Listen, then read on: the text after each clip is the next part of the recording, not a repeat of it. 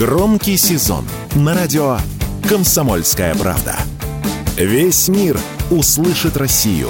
Весь мир услышит радио «Комсомольская правда».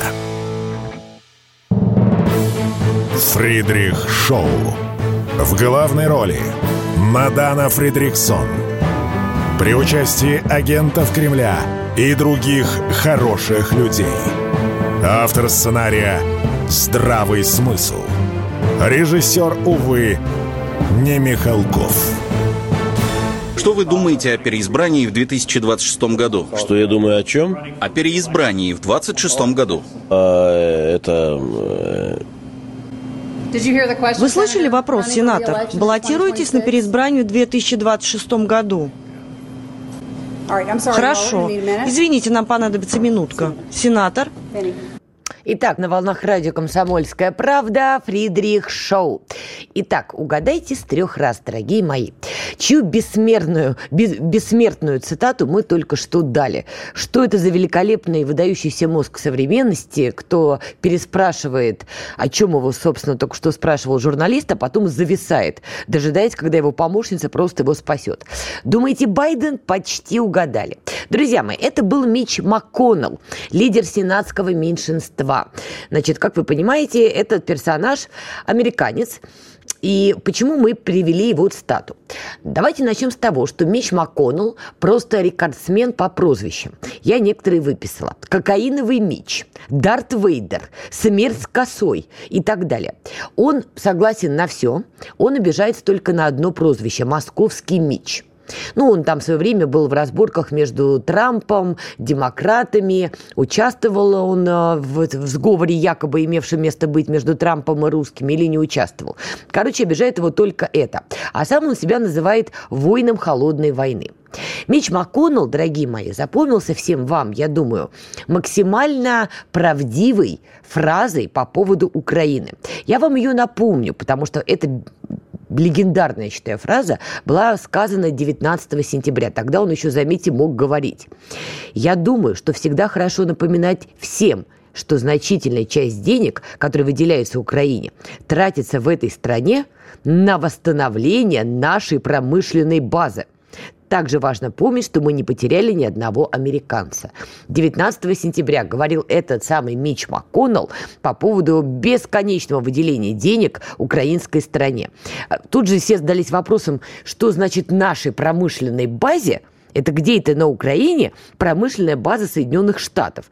Ну, как бы нехитрая логика всем нам подсказывает, что он имел в виду американский ВПК, который, конечно, был счастлив от того, что Зеленский отправляет всех, значит, в эти штурмы до последнего украинца.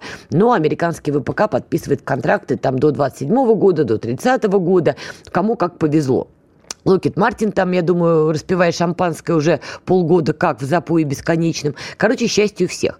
И Мич МакКоннелл – это человек, кто это, по сути, публично проговорил. Что с ним сейчас произошло, не очень понятно, но, как вы видите, он впал в какое-то такое странное состояние, когда он, в принципе, уже не очень может что-то внятное говорить. При этом, при всем, Мич МакКоннелл, помимо того, что он московский Мич, помимо того, что он честно говорит, какие интересы американцев на Украине, почему мы его сейчас вспоминаем. Вообще-то Мич МакКоннелл, ни много ни мало, тоже ястреб из числа тех, кто в Америке выступает за военную эскалацию с Ираном. Я не очень понимаю, как у них это вообще там увязывается в одно, но обратите внимание, что не усато-очкастый странный персонаж в Америке, вот он сто процентов выступает за эскалацию с Ираном. Давайте возьмем Джона Болтона, да, советник по нас безопасности при Трампе. Трампом же уволенный. Максимально странный человек с максимально странными усами, если честно. И тоже какой-то неистовый ястреб. Вот он ночами не спал, кричал, нам надо воевать э, с Ираном. И Трамп на каком-то этапе, как вы помните, эту риторику активно поддерживал. Потом он, значит, этого э, ястреба отставил, ну и, в общем, как-то тоже сам сбавил обороты. Так вот, Мич МакКоннелл, он из той же категории. И сейчас, когда мы видим эскалацию на Ближнем Востоке, эскалацию между Израилем и группировкой Хамас, вот такие вот персонажи, как Мич МакКоннелл, это просто соль земли американской, если брать политический истеблишмент. Уж простите меня за это слово. Потому что мы сейчас все стоим в положении полшага до большой глобальной войны на Ближнем Востоке. С вовлечением уже всех, кого только можно. Кстати, напишите ваше ваше мнение. У нас в комментариях, я напоминаю, трансляция идет в группе во ВКонтакте «Радио Комсомольская правда». Напишите там а, ваше мнение, как вы считаете, вот эта эскалация между Израилем и Хамас, дойдет она в итоге до глобальной войны уже такой, или против Ирана, или против иранских прокси, или получится эту эскалацию остановить. Я с удовольствием почитаю ваши мнения на этот счет, потому что на Ближнем Востоке не бывает одного ответа, там всегда ответов много. Глядишь, мы с вами совместно и придем к какому-то подобию истины. Также вы можете зайти э, в телеграм-канал «Радио Комсомольская правда», там тоже ведется трансляция, там тоже можете написать, ну и телеграм-канал «Фридрих». Мы вам там всегда рады. Пишите ваше мнение, будет ли большая война на Большом Ближнем Востоке. А я с вами поделюсь своим мнением, предположением, что нам ждать от этого библейского региона, не побоюсь этого слова. Давайте, чтобы разобраться, Пройдемся по последним новостям. Цахал заявляет, что за сутки нанес удары по более чем 320 э, целям в Газе, в том числе по тем, которые угрожали силам и которые готовились к наземным операциям. Это заявляет Сахал. При этом число палестинцев, погибших из-за израильских атак в секторе Газа с момента обострения 7 октября превысило 5 тысяч. 5. Ранений получили более 15 тысяч человек. Такие данные приводит Минздрав палестинского анклава. Кроме того, тоже очень важная информация. А подтвержденное число заложников, которые попали в руки Хамас, составляет 212 человек. Это сообщает а, издание Times of Israel со ссылкой на армию обороны Израиля. И вот здесь на самом деле тоже важно понимать, вот это число 212 человек, не очень понятно, откуда они его взяли, и понятно, что армия обороны Израиля важно преувеличить масштабы. Тут давайте стараться смотреть на ситуацию трезво. Туман войны никто не отменял, туман войны продолжается в информационном поле, Израиль готовится к наземной операции, хотя и администрация Байдена, насколько может, отговаривает. И не все в самом Израиле согласны с тем, что эту наземную операцию имеет смысл проводить, потому что количество погибших из числа израильской армии будет достаточно много. А вы сейчас удивитесь моей фразе, но тем не менее, господин режиссер, я вас слышу в параллель. Господин режиссер! Ау, я вас слышу в параллель. Угу. Извините, друзья, немножко технический момент, но трудно с вами общаться, когда параллельно вы слышите голоса. И эти голоса не ваши родные.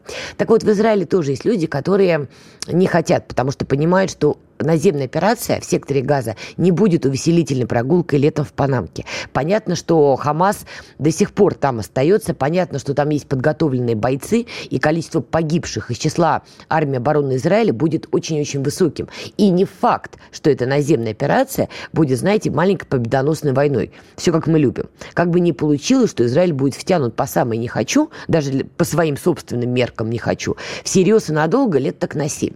Поэтому ситуация в этом смысле, она такая двоякая. С одной стороны, они разжигают вот эту историю, смотрите, сколько у нас поводов и оснований начинать эту наземную операцию. С другой стороны, не все в самом Израиле согласны с этим. Американцы пытаются повиснуть у израильских ястребов на крыльях, на руках, что стойте, стойте, куда же вы прете. И при этом, при всем, продолжается игра нервов между ливанской Хизбаллой и Израилем. Ливанская Хизбалла публичит количество жертв в числе своих бойцов.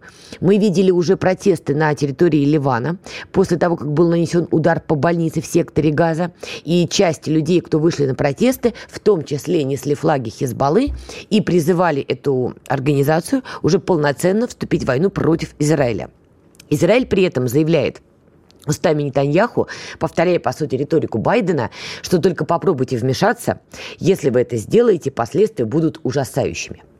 Я тут, конечно, не берусь судить, что называется, за весь Израиль, но из того, что мы видим в публичном пространстве, из того, что я слышу от коллег, которые там работают, и от израильских журналистов, с некоторыми я на связи, и от российских журналистов, кто так или иначе тоже собирает информацию, мне кажется, давайте так, Израиль не готов к тому, что против него реально будет открыт второй фронт, хотя бы второй. А второй фронт официально можно будет считать открытым, как только Хизбалла перейдет, скажем так, вот эту вот границу. Пока не находится на своей территории, юг Ливана, да, они оттуда плюются в сторону Израиля, птурят, э, значит, меркавы танки, плюются артиллерией, Израиль им отвечает, все понятно. Но, тем не менее, сапог Хизбаллы не пересек границу с Израилем. Второй фронт официально можно будет считать открытым, если это произойдет. Тут интересный момент. Сама Хизбалла, как вы видите, хоть и играет публично на нервах Израиля в ответ, или не в ответ, тут сложно разобрать, кто кому уже отвечает. В принципе, это все уже идет синхронно. Конечно, всякий раз, когда они заявляют, что в их числе есть погибшие, конечно, когда по социальным сетям раскатываются ролики, расшариваются ролики, насколько масштабны похороны бойцов Хизбаллы, понятно, что это тоже сигнал Израилю, еще чуть-чуть, и мы все-таки перейдем вот эту границу. В прямом смысле перейдем эту красную черту. Но при этом, при всем, лидер ливанской Хизбаллы не горит желанием это делать. Да, штыков там много у него, больше, чем в самой самой ливанской армии, о чем он говорил, это действительно правда. Но надо понимать, что внутри самого Ливана против Хизбаллы ведется мощнейшая игра. И нынешний исполняющий обязанности премьер-министра Ливана, он публично заявляет, что они делают все для того, чтобы Ливан не втянулся в войну между Израилем и группировкой Хамас. Если Хизбалла перейдет эту черту, это означает, что она с собой паровозом тащит и Ливан. Но исполняющий обязанности премьер-министра Ливана, чтобы вы понимали, абсолютно просаудовский человек, человек Саудовской Аравии. И вот здесь, согласитесь, очень много наслаивается. С одной стороны, саудиты налаживают ну, пытаются наладить отношения с Ираном, при этом они до конца не урегулированы. В самом Ливане судиты играют против Хизбаллы, при этом судитов пытались посадить за стол переговоров с Израилем. Короче, вы понимаете, все очень вот так подвешено, все играют на нервах, но вот и все ждут, либо будет большая война, либо в какой-то момент эта эскалация погаснет. Давайте сделаем паузу, скоро вернемся. Николай Стариков и Владимир Варсобин лучше всех знают, что правда рождается в споре. Этих двоих хлебом не корми, дай устроить словесную баталию и пикировку в прямом эфире. Политика, экономика, социалка, жизнь звезд. Дискуссия может разгореться абсолютно на любую тему. Кто выйдет победителем, узнайте сами. Включайте приемники на волну радио «Комсомольская правда» каждый вторник в 7 часов вечера по московскому времени. Фридрих Шоу. В главной роли Мадана Фридриксон. При участии агентов Кремля и других хороших людей. Автор сценария «Здравый смысл». Режиссер, увы, не Михалков. Не Михалков, но мы тут дружно держимся. Друзья, читаю ваши комментарии. Я спрашивала ваше мнение. Считаете ли вы, что на Ближнем Востоке будет большая война? Пишет Денис Лазарев. Хотели большую войну в Европе. Не получилось. Сейчас хотят устроить большую войну в арабском мире. Если не получится, будут поджигать Азию. США, они такие. Ну, понимаете, Денис, я бы с вами тут отчасти согласилась, но я не всегда разделяю мнение, что все по воле Вашингтона. Мне кажется, мы зачастую сами слишком демонизируем дядю Сэма и слишком много даем ему полномочий, которых у него зачастую нету. Настаивала и настаиваю. Команда Байдена понятия не имеет, что им делать с этой эскалацией между Израилем и Хамас. И Блинкина в какой-то момент мне было искренне жаль, потому что он носился с квадратными глазами по Ближнему Востоку, здесь латает, здесь расходится, здесь он журналистам в Каире обещает, что все, КПП будет открыт, беженцев будут пускать, через два часа выясняется, но есть нюансы. Будут пускать не рядовых палестинцев, будут пропускать тех, у кого есть иностранное гражданство.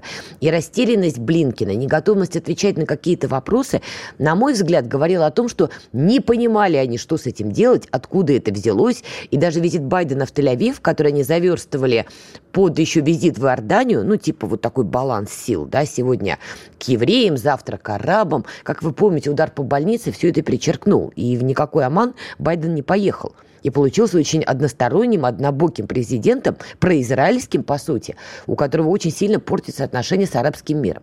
Может быть, я не права. Сейчас мы это выясним.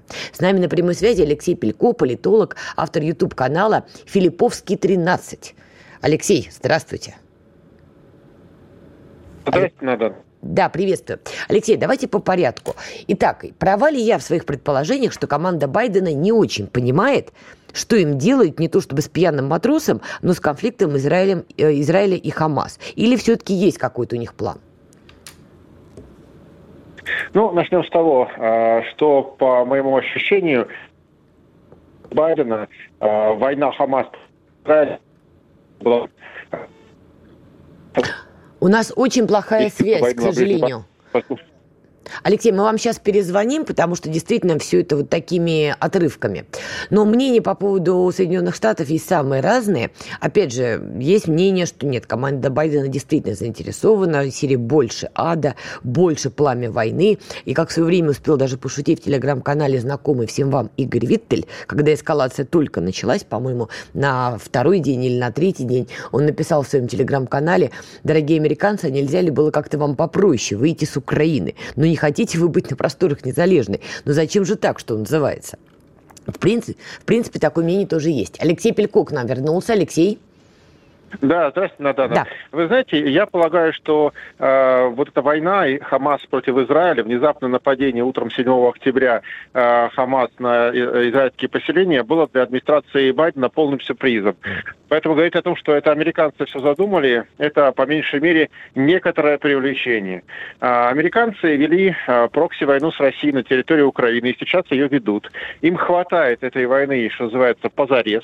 Э, они в нее серьезно вкладываются и возникает возникновение второго очага вот такого напряженности еще не где-нибудь, а на Ближнем Востоке, это международная классика конфликтов, что называется, это вот никак не вписывалось э, в политический курс администрации Байдена, поэтому вы правы. И э, Блинкин тут немножко растерянным выглядел, и Байден ехал изначально и в Тель-Авив, и он хотел ехать тоже и в Иорданию, и хотел как-то все это дело успокоить, но у него не получилось, э, и теперь перед американской администрацией действительно есть задача вести одновременно две прокси-войны, поскольку США не могут бросить своего ближайшего э, военно-политического союзника на Ближнем Востоке, э, и они, конечно, э, не дадут Израилю эту войну проиграть, как они не дали ему э, проиграть, например, ту же войну 73 -го года, когда там все было на грани. И поэтому, конечно же, э, США вынуждены теперь отвлекаться. У них появился в этой второй холодной войне нечаянный второй фронт. Поэтому не думаю, что это американская игра. А какова вероятность, что это не игра команды Байдена, но какого-то республиканского крыла. Мы ведь помним, что у Нетаньяху особенные отношения с республиканцами, по крайней мере, крылом которые разделяют э, взгляды Трампа. Может быть, они как-то поспособствовали всему этому, и Байдена подставили, и Нетаньяху помогли? Ну, теоретически, ну, гипотетически, скажем так, какая-то вероятность э, есть. Мы же не знаем, что на самом деле происходит. Там напишут, потом откроются архивы, напишут историки труды лет через 20-40. Тогда и узнаем. А сейчас теоретически небольшая вероятность может быть. Мы помним, что Трамп, например, занимает куда более произраильские позиции, чем Байден. Намного. А, и а, на самом-то деле, конечно, теоретически да. Но почему никто не допускает, что это, собственно, игра Хамас?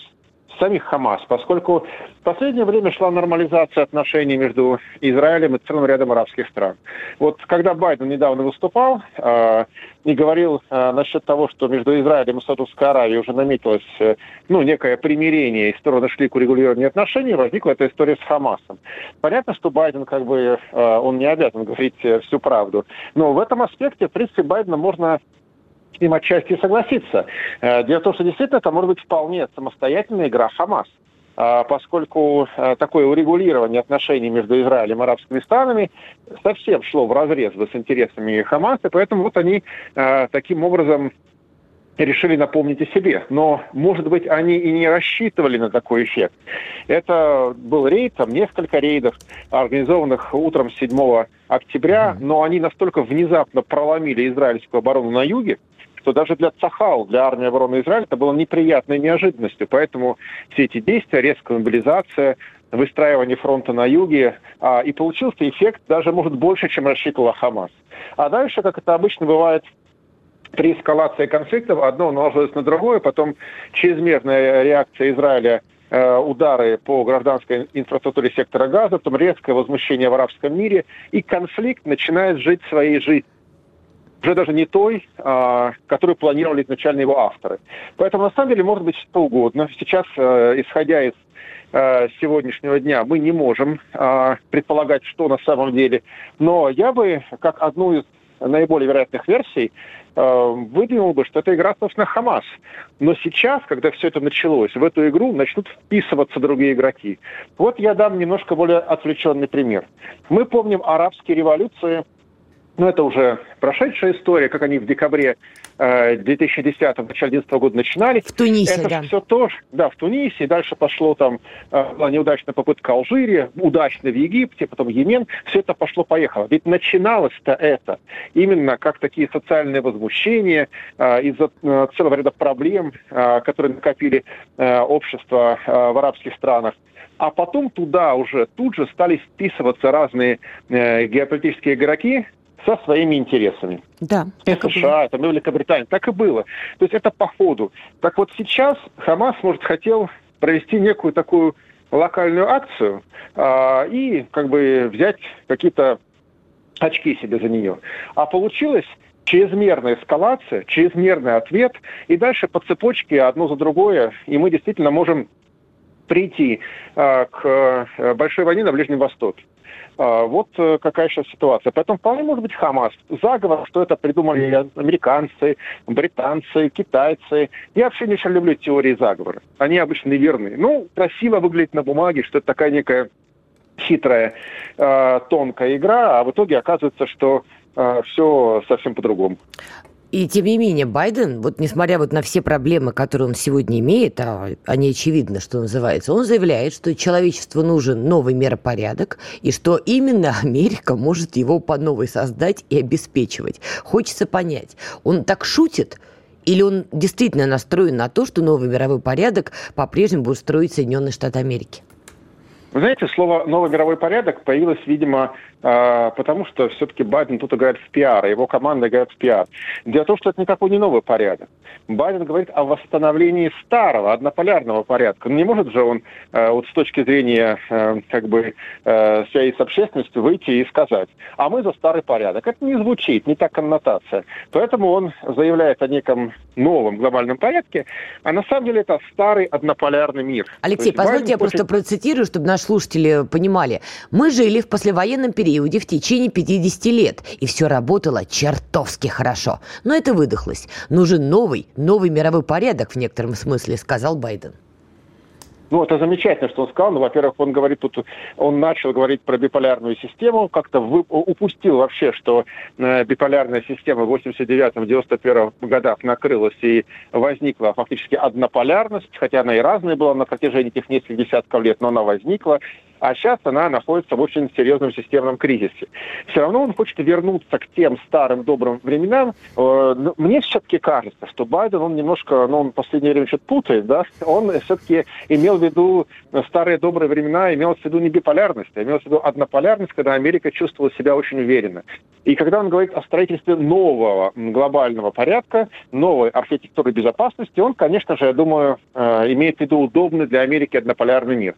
А, и действительно, если бы мы сейчас жили где-то примерно э, в 2005-2010 годах, вот в этот э, промежуток был последний шанс вернуть, то есть остановить эрозию однополярности и вернуть все к укрепить однополярный мир, да, вернуть все на прежние рельсы. Но сейчас совсем другая ситуация. Назад а, пути сейчас... нету. Алексей, к ну... сожалению, время наше заканчивается. Спасибо вам огромное. Алексей Пелько, политолог, автор YouTube-канала «Филипповский 13». Друзья, обязательно подписывайтесь.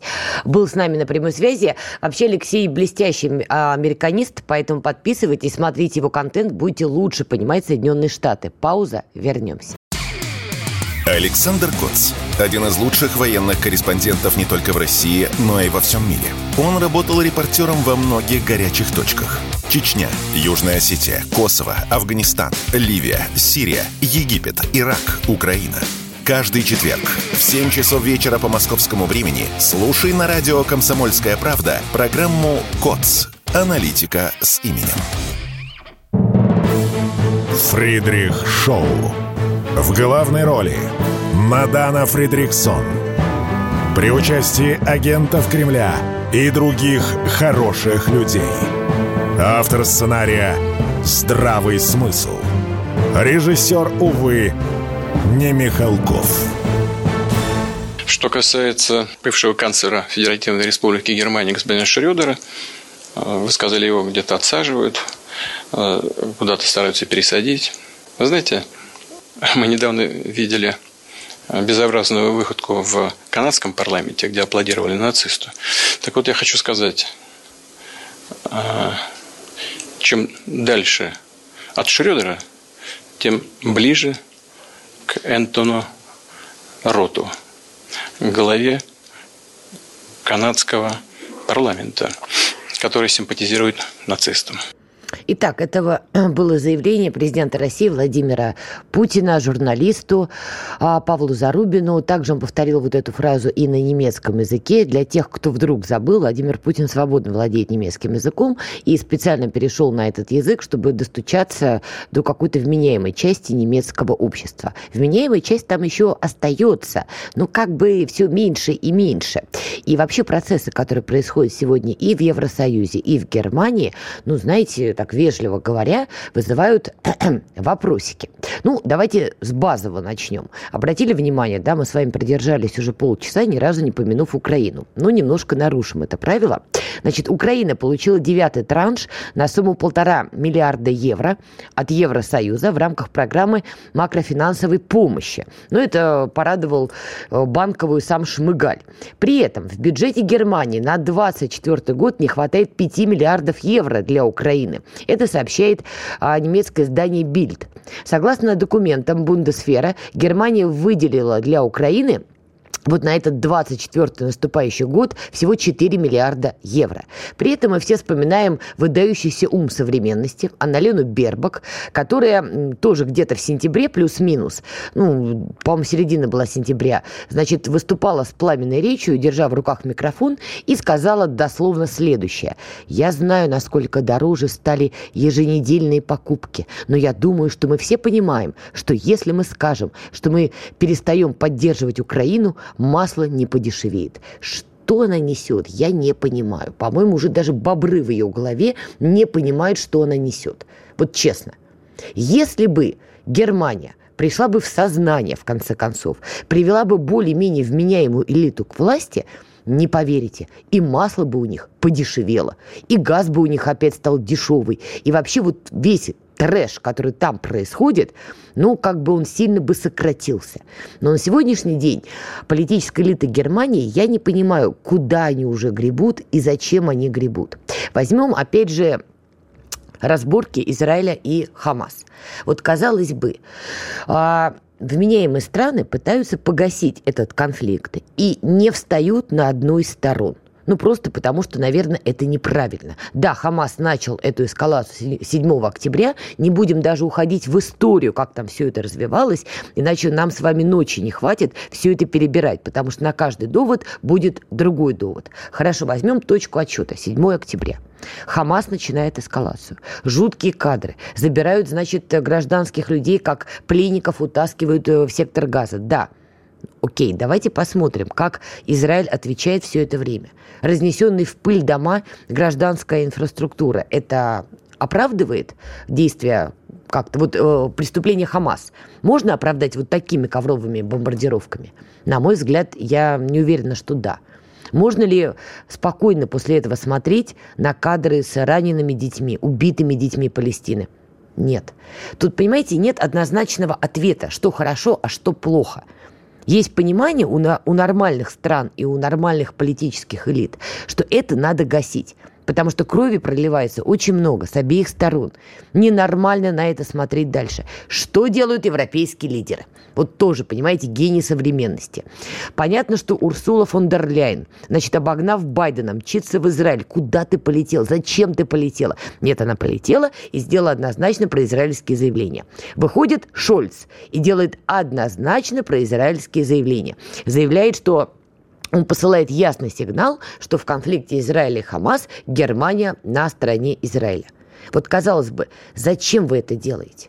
На вашей территории, территории Евросоюза, огромное количество беженцев из Ближнего Востока, которые прибыли к вам вообще-то из-за того, что у европейских стран есть вина перед Ближним Востоком и перед многими странами Ближнего Востока потому что они принимали прямое участие в разрушении и уничтожении некоторых стран на Ближнем Востоке.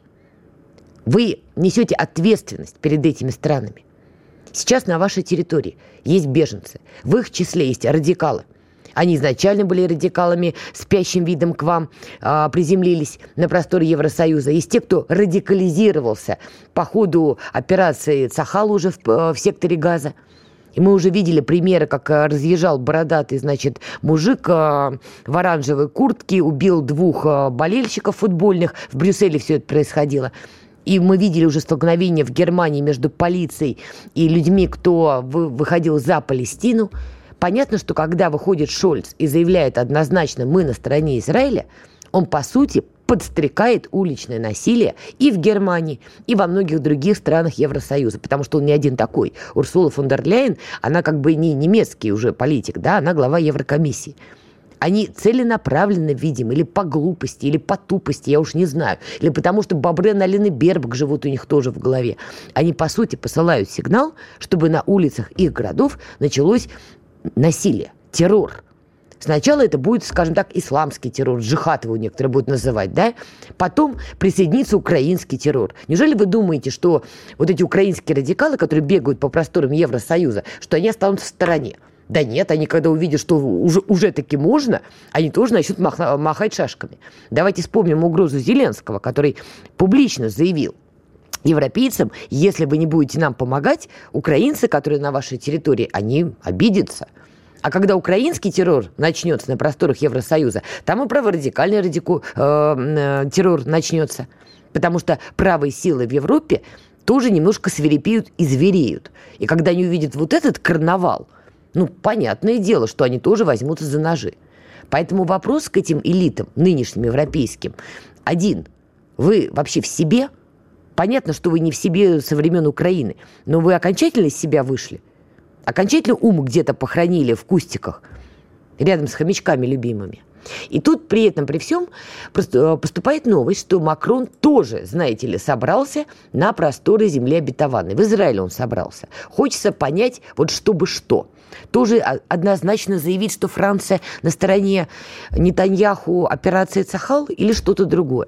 Давайте уточним. С нами на прямой связи Александр Артамонов, военный международный эксперт, автор телеграм-канала «Артамонов. Оборона России». Друзья, кстати, подписывайтесь. Александр, добрый да, вечер. Добрый вечер. За, зачем Макрон летит в Израиль? Тоже покаяться, постенать или что-то конкретное хочет? Нет, ну, ты знаешь, по-любому Макрон всегда э, и наследственно относительно всей французской власти и традиции являлся сторонником Израиля. Не в качестве лично Макрона, хотя, в принципе, не сомневаюсь высокой его уверенности э, этому делу, э, так сказать, дружбе французского и израильского народов, но просто потому, что он в том числе является и э, преемником, я бы сказал бы, долго-долго политической линии. Я напомню, что э, первые корабли, которые строил Израиль, боевые корабли, строились на французских судоверфях. И а, в том числе французы передавали секреты ракет Израилю. Не исключено, что в том числе помогали и с а, программой военного атома. По этому поводу есть, есть я сказал, даже французы этим гордятся, определенные тенденции. По этому поводу Макрон, во-первых, конечно, некой, некой дипломатией занимается, желая показать, что вот французский народ позиции Израиля. Тем более, что, насколько я понимаю, сейчас речь идет уже о переговорах в секторе газа, а не о том, что кто-то вот сейчас устроит бездумно какую-то операцию. Я никого не выгораживаю, но параллельно понять вот эту традиционную линию а, французов я могу легко. Есть определенные правила, которые, опять-таки, сближают французские военно-промышленный комплекс и израильские, но и здесь ничего я бы сказал, сверхъестественного нет, хотя бы потому, что у нас тоже э, в России существовали такие проекты, ну, может, кому понравится, может, кому-то не понравится, но вообще-то программа российских беспилотных летательных аппаратов началась э, именно в сотрудничестве с Израилем, с использованием опыта Израиля по производству дрона «Гарпия», который, ну, скажем так, родоначальник всех израильских дронов. И, кстати, недавно, потому что Россия вставала в этой области, а Израиль, как известно, считается законодателем МОД в области беспилотной авиации. Америка идет потом, ну и все остальные после. Поэтому, исходя из этого, ну, ничего такого, вопреки моей, честно говоря, очень большой нелюбви к Макрону, в том, что он туда отправляется, я не вижу. Позволь один уточняющий момент. Да, давай, давай. Конечно, Не спорю, что у России и Израиля тоже есть линия сотрудничества, в том числе по военной части, но обрати внимание, как повел себя, например, Путин. Да? У него была серия переговоров, он и с Нетаньяху поговорил, и с представителями Палестины, и с Ираном. Ну, то есть, короче говоря, действительно, он поговорил со всеми потенциальными участниками и прямыми участниками. А пока по поведению Макрона складывается впечатление, что он повторяет путь Шольца, что он все-таки ставит на одну сторону, а во Франции тоже беженцы с Ближнего Востока, и они арабы. Ты знаешь, я скажу следующее тебе, то что э, Макрон, в отличие от Путина, я никогда никому не кадил семьям, ты знаешь, что за мной это не водится, но Путин все-таки действительно великий государственный деятель, на мой взгляд. Можно не соглашаться сколько угодно, но э, вопрос в том, что Макрон не тянет, на мой взгляд, даже на среднего государственного деятеля с точки зрения французов всегда ставил на э, насилие и, я бы сказал, бы, односторонний подход – казалось бы, сам Бог ему велел а, подумать о том, что у него в стране сидят миллионы арабов, которые, многие из которых уже заточили свои ножи, и хотя они говорят, что, в принципе, они предпочитают резать тупыми ножами даже. Саш, сказать, а вот давай сделаем паузу. Что... Саш, послушаем новости, и после этого с тобой продолжим. Удели нам еще, пожалуйста, 7 минуточек своего времени. Друзья, пауза, скоро вернемся. Все программы «Радио Комсомольская правда» вы можете найти на Яндекс Музыке. Ищите раздел вашей любимой передачи и подписывайтесь, чтобы не пропустить новый выпуск. Радио КП на Яндекс Музыке. Это удобно, просто и всегда интересно. Фридрих Шоу. В главной роли Мадана Фридриксон. При участии агентов Кремля и других хороших людей – Автор сценария «Здравый смысл». Режиссер, увы, не Михалков. Да, бобры могут видеть под водой, но плохо видят в мозгах Анналены Бербак и немецкой элиты. Это однозначно. Настаиваю, там у них живут эти самые бобры и управляют всем. Итак, мы обсуждаем сейчас конкретно Францию. Макрон тоже собрался в Израиль. С нами по-прежнему на связи Александр Артамонов, военный международный эксперт, автор телеграм-канала «Артамонов. Оборона России». Друзья, заходим, подписываемся, читаем, ставим лайки и пишем тоже комментарии. Саш, то есть ты допускаешь, что визит Макрона в Израиль может привести к тому, что во Франции тоже арабская часть населения, коренных арабов или беженцев, могут взяться за ножи? Ну, на самом деле, э, такое вполне возможно, хотя надо сказать, что у арабов идет э, система, скажем так, мягкого поглощения Франции прямо по сценарию, который описан очень неплохо, на мой взгляд, и еще Распаем в своей книге «Лагерь святых», уже давнишняя, она считается уже классикой этого жанра, и в том числе Уэльбек, а, покорность. Так что вот вопреки тому, что наш автор Чудинов изобразил в мечети Парижской Богоматери, я думаю, что никаких восстаний страны французов не будет, потому что арабы их тихо съедают. Но если скажем так, французы начнут чем-то дергаться, а какая-то часть французской нации может начать дергаться. Хотя, в принципе, я полушки не поставлю гроша ломаного за шансы их что-то сделать в стране, где проживает уже а, ну, около 20 миллионов, как минимум, потомков а, людей, которые, так сказать, Северной Африки, а в том числе, кстати, в Территориальной Африке. Москвич ясен. Да, ты права, различные эксцессы уже начались, и Макрон стал жестко давлять в своей любимой бездумной манере. И такое может быть. Это такая, я бы сказал, она очень любопытное перерастание внутренней тематики международной. То есть, с одной стороны, допустим, те же алжирцы точат ножи, выходят, начинают хладнокровно резать голову. Как правило, они почему-то любят этим заниматься, почему-то в кавычках, где-нибудь там в районе синагог. А, я вспоминаю Моhamеда Мира, который убил еврейских детей и а, так сказать, гнался за учителем, ну и так далее. Это бесконечная тема. А они, в принципе, их начинают поддерживать всякие арабские страны, от них не мирные. Говорят, руки прочь от наших выходцев. Я могу долго иллюстрировать эту мысль, и почему-то Макрон не понимает, что надо хоть как-то проявлять ну, какой-то баланс, ну, по крайней мере, не столь глупо поступать, потому что, знаете, есть дурака Бога молиться, весло прошибать. Вот, на мой взгляд, Эммануэль Макрон абсолютно, меня, политики, бездумный дурак. Даже говорят, что, в принципе, когда, когда это то есть его супруги нету рядом, уж тут он начинает проявляться уж совсем э, удивительные свойства, доходящие до скандала открытого, хотя бы связанного с его визитом в Центральное, э, прошу прощения, в ДРК, Демократическая Республика mm-hmm. Конго, где он устраивал дебоши с мальчиками. Так что вот oh, э, это, да, да, да, это Макрон в действии. Я совершенно не удивлен. Сначала красавчик, так сказать, потом а, уж непонятно кто, сейчас уже не красавчик, ни в политике, ни в чем, а в принципе действует по указанию, но плохо выполняет указания, не умеет оставить политическую линию, нету никакой мудрости, даже тени той мудрости, которая когда-то славилась Франция эпохи де Голля и даже Франсуа Миттерана. А, при всем моем неоднозначном отношении к этому человеку, все-таки, конечно, он был человек очень большого калибра, масштаба. Так что, а, да, во Франции сейчас я бы сказал, возможно, всякие события. Насколько нам это плохо? Ну, я плохо, бы сказал, что, во-первых, для, для, э, то, что касается Франции, ты знаешь, э, я бы не сказал, потому что Франция поставляет оружие на украинский фронт, если у них начнутся волнения. Ну, такая, такая надежда, я сказал бы, э, возможно, надежда умирает последняя, но дело в том, что все-таки оружие, -то, что поставлялось, надо, чтобы ВПК развивалось. Макрон решил заложить несколько новых оборонных заводов под украинский фронт, а потом еще, кстати, даже под Армению, куда Франция тоже стремится запихнуть свое оружие. А вот если там у них будут волнения, с этим будет несколько потяжелее думаю, быстро утихнет. А, понимаешь, что дело? Я просто исхожу из того, что Борхес был прав. Спустя месяц я понял, хаос безысходен. Просто из-за того, что в головах Браво. нынешних европейских элит живут бобры, все это, конечно, понятно. Они занимаются глупостями. Проблема в том, что их глупость может привести к тому, что на просторах Евросоюза таки оформится то самое исламское государство с черным флагом, О, запрещенное да. в России.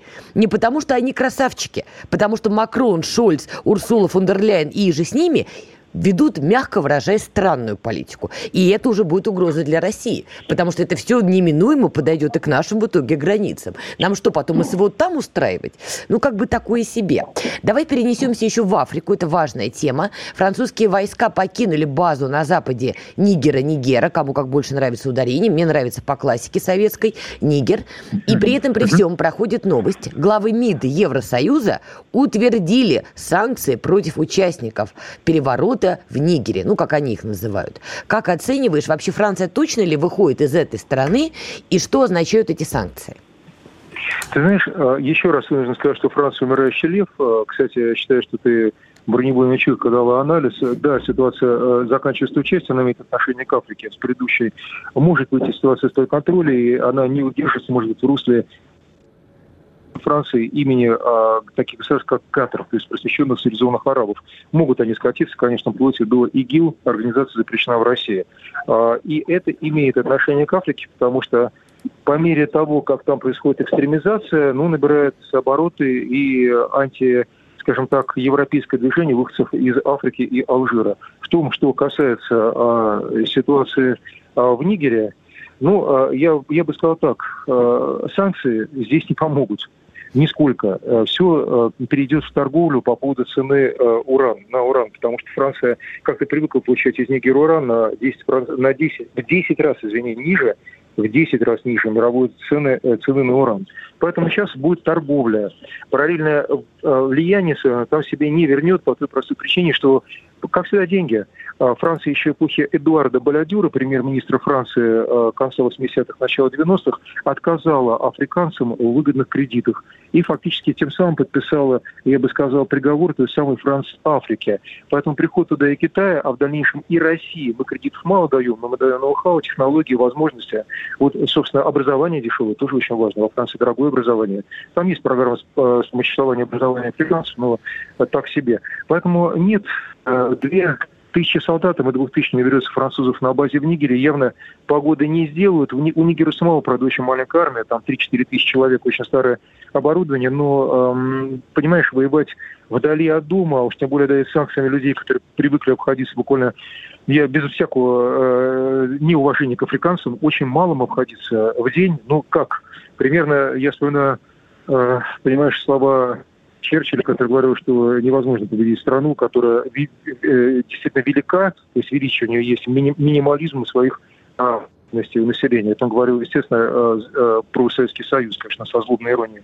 Вот, но африканцы действительно умеют обходиться малым по этому поводу санкций санкциями, а скорее всего будет просто торговля. Сейчас Франция может только по урану переключаться на Казахстан, это фактически один единственный монопольный вообще, который, естественно, задержит цены, Францию это не устраивает. А, а, они попытаются, естественно, договариваться, а уж давить грубые силы, ну, тут, как говорится, я Франции пожелаю большого красивого счастья. В это я не верю, тем более то, что ЭКОВАС на стороне Франции не выступит. В ЭКОВАСе как минимум три страны а, тоже прошли а, через, э, прежде всего, Буркина-Фасо, по-моему, Нигера. Вот. Ну и Мали, кстати, тоже. Поэтому я сказал, три страны прошли что через перевороты. А по этому поводу они ни в коем мере не поддержат э, линию, направленную против э, генерала, пришедшего э, к власти А для России, в конечном счете, это все действительно, я бы сказал, новые возможности, как говорят американские opportunities, которые открываются, потому что чем больше неразберихи при уходе э, такого игрока, как Франция из Африки, тем больше возможностей для нас, тем более, что э, рейтинг России действительно хорош э, в этих странах. Он будет улучшаться, э, ибо Алжир этому способствует. А та неразбериха, которая творится в Сахеле, и э, жесткая линия Марокко, придерживающаяся, э, придерживающегося, э, извини, э, американская линия, только еще больше африканцев, э, ну, я бы сказал, толкнет в объятия таких игроков, как э, Китай и Россия. У нас на очереди, я думаю, Судан. Угу. Ну и с учетом ДРК, позиции, собственно, Феликса Чесикеди, который э, явно Макрон указал на дверь прямо в открытом эфире во время выступления двух президентов несколько месяцев назад. И ДРК, Демократическая Республика Конго, рассматривает возможность сотрудничества с нами. А я вот недавно беседовал и с представителями Замбии, с ректором Замбийского университета. Ну, а там, где наука, там, в принципе, нередко большая политика, потому Саш, что она зиждется на... Спасибо тебе огромное. Блестящий uh анализ, невероятно интересно рассказываешь. Ты к нам приходи на комсомолку почаще. Мы тебе всегда рады. Александр Артамонов, военный международный эксперт, автор телеграм-канала «Артамонов. Оборона России». Друзья, подписывайтесь, потому что про Францию нигде больше вы не прочитаете. Вообще нигде, даже э, в парижских университетах. Так что подписывайтесь обязательно. Мы на сегодня с вами, друзья, прощаемся, но Перед этим я вам должна сказать несколько моментов. Во-первых, друзья, я, как обещала, внимательно читаю ваши комментарии. Значит, докладываю. Программы «Война и мир» на радио «Комсомольская правда» с Дмитрием Юрьевичем Пучковым больше не будет. Я вижу у вас много вопросов на этот счет. Давайте, чтобы это не было какими-то кривотолками в интернетах ваших наших, я вам это вот сейчас говорю. Дим Юрьевича безумно люблю, великолепен, прекрасен. Мы по-прежнему шлем ему категорический привет, плюс тысяча к армии, и знаем, что ровно это шлет он и нам. Поэтому в этом плане я думаю, мы с вами сейчас расставили точки над «и». И второй момент. Сейчас в 7 часов будет а, программа «Диалоги». Мы пригласили Андрея Бакланова, дипломата с огромным опытом работы на Ближнем Востоке. Для затравочки. Андрей Глебович а, встречался с некоторыми представителями Хамас – общался с ними, и он очень интересно в интервью рассказывает, что это была за встреча. И в целом мы с ним поговорили подробно о событиях на Ближнем Востоке, что там происходит. Еще раз повторю, это дипломат, бывших дипломатов не бывает, с огромным опытом там работы. Поэтому, если хотите действительно узнать, что происходит, не переключайтесь, послушайте. Ну а Фридрих Шоу выйдет завтра в 18 часов. Увидимся. Пока. Фридрих Шоу.